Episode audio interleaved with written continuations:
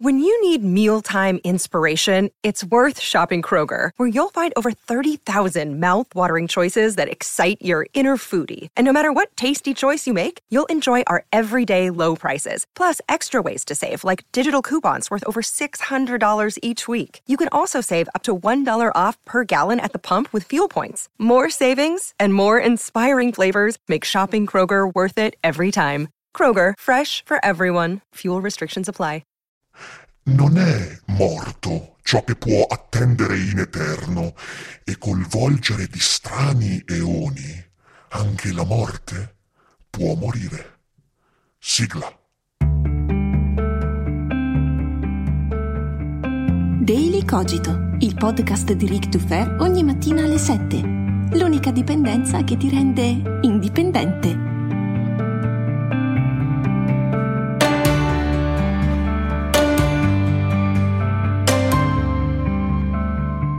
Salve a tutti e bentrovati anche quest'oggi su Lovecraft-esque. Questo è Daily Cogito e qui dovrebbe esserci Rick Dufer, ma quale Rick Dufer? Quello irascibile o quello stoico? Quello umano o quello mostruoso? Quello irrazionale oppure quello lucido, logico, razionale, pacato e ponderato?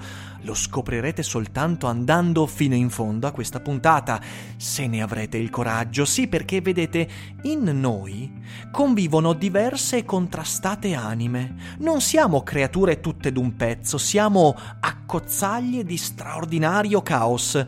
Lo disse anche Cioran, Emile Cioran, filosofo romeno del Novecento, scrivendo Seduto al bar, vedo un padre che abbraccia la figlia e mi stupisco di scoprire in me una voce che si commuove e un'altra voce che vorrebbe distruggere nel fuoco questa immagine familiare. È pericoloso dimenticare di portare dentro di sé diverse voci, voci contrastanti, voci irrequiete e voci razionali, voci ragionevoli, tranquille, pacate e voci pronte a devastare ogni cosa. Noi siamo come un condominio e nel condominio esistono diverse personalità, diverse voci, diversi desideri, angosce. Siamo una folla di voci tra loro in disaccordo, spesso in lotta. E la personalità, la coscienza, emerge dal sovrastante rumore di questa marmaglia. Ecco, in Howard Phillips Lovecraft convivevano diverse anime, come in tutti noi. C'era l'uomo razionale, innamorato della scienza, della ragione, del sentiero segnato per interpretare il mondo, e poi c'era l'uomo terrorizzato, l'infante pauroso, preda di incubi insensati che rovinavano la sua esistenza. C'era il sadico, affascinato dal gotico, dalla violenza, dal sangue, dalla distruzione, e c'era il timido, sempre in cerca di un rifugio, sempre in cerca di qualcosa che lo riparasse dai dardi del destino. E c'era anche il figlio apprensivo, e in mezzo a tutti questi l'amante insicuro, e poi l'autore appassionato, e altre mille, ma che cosa mille? Altri milioni di personalità, voci contrastanti, irrequiete, mai d'accordo, da cui di tanto in tanto Lovecraft poteva emergere come un'apparente personalità ma soprattutto in, in, Lovecraft, e questo emerge da ogni pagina delle sue opere, soprattutto ci sono il Lovecraft razionale, convinto che il mondo sia fatto a misura di uomo, il Lovecraft che desiderava vedere nel cosmo un'immagine della ragionevolezza, della mente, dell'intelletto umani, e poi c'era il Lovecraft irrazionale, convinto che l'uomo possa soltanto sperare di non essere distrutto, devastato, ridicolizzato dalle potenze cosmiche e da un universo che gli risulta alieno. Non è un caso che molti protagonisti dei romanzi, dei racconti, dei libri di Lovecraft siano uomini di scienza. Per esempio, i ricercatori, esploratori e scienziati delle montagne della follia, che si troveranno inevitabilmente a rivedere profondamente la propria immagine della storia, del passato, del cosmo e dell'universo quando scoveranno forze inimmaginabili oppure gli studiosi di miti, gli storici, i naturalisti dei richiami di Cthulhu, che troveranno molto più di quello che la loro scienza poteva permettere loro di aspettarsi in mezzo alle rovine di un mondo più antico di quanto potessero sperare.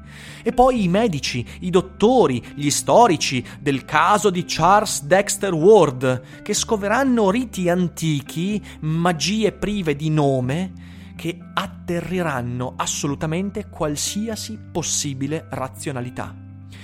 Questo dualismo, che come vedremo è un dualismo fasullo, attanaglia Lovecraft e ci dà uno spaccato importante della sua concezione della razionalità. Essa non è infatti l'apice di un percorso evolutivo. Come molti di noi pensano, eh, la ragione, l'intelletto, l'intelligenza umana non è il punto di arrivo, o perlomeno il punto culminante del percorso evolutivo, in cui dai primordiali afflati di vita si arriva poi alla complessità della comprensione. No, in realtà l'intelletto, l'intelligenza è l'emergere casuale in mezzo ad un oceano di caos. Ecco, nella mente di Lovecraft la coscienza è questo, la coscienza emerge da una complessità emerge da un caos privo di nomi, linguaggi, senso, ragioni. E in effetti Lovecraft è quasi un aderente alla teoria della complessità, quella secondo cui, data una massa critica di interazioni tra molteplici elementi di una, eh, di, di, di una realtà, ecco che una nuova proprietà emerge.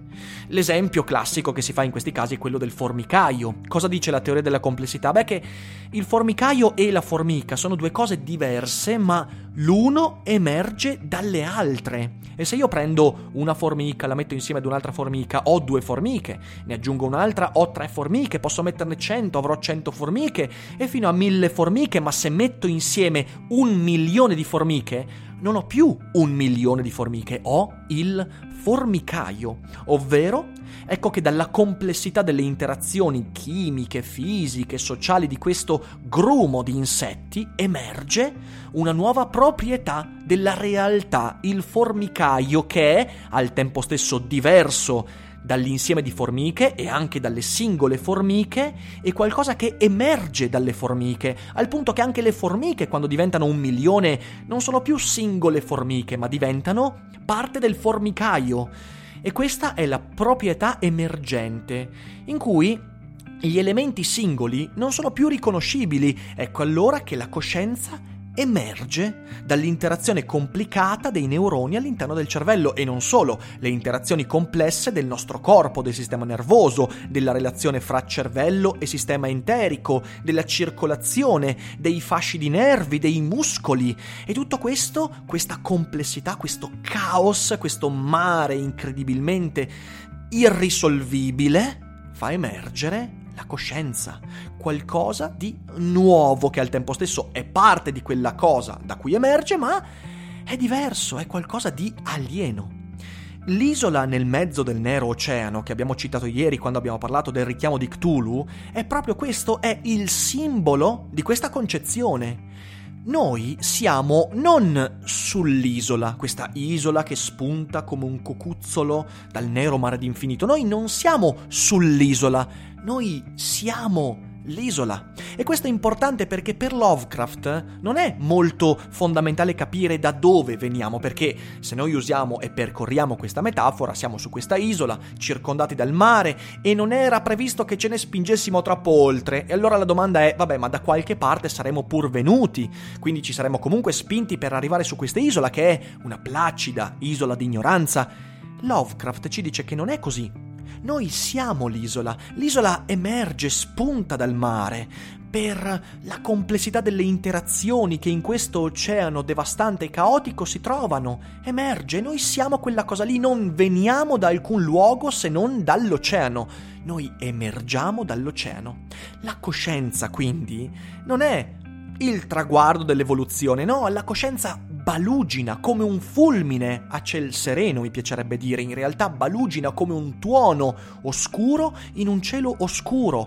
La coscienza balugina timidamente come una luce che non sembra neanche una luce, anzi sembra flebile, timida, fragile perché balugina per pochi attimi nel caos infinito da cui emerge. Ed è per questo che il Lovecraft razionale cercherà in tutti i modi di proteggere quella coscienza. Per quanto lui sappia che il nero mare d'infinito vincerà sempre, il lavoro dell'uomo con le sue arti, i suoi mestieri, la sua scienza, la sua filosofia, è quello di proteggere questa isola, questo baluginio, per quanto sia una missione chimerica, è Sisifo che cerca di riportare il masso sulla montagna e poi alla fine in realtà il masso cadrà inesorabilmente. Siamo sconfitti a priori perché quel caos è troppo devastante. Ma ciò non significa che non dobbiamo cercare di proteggere il baluginare della coscienza.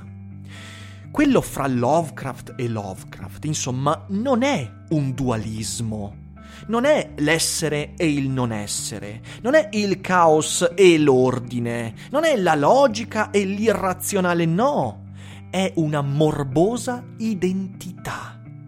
Tutto è lo stesso, tutto è parte di quel nero mare d'infinito, anche l'isola.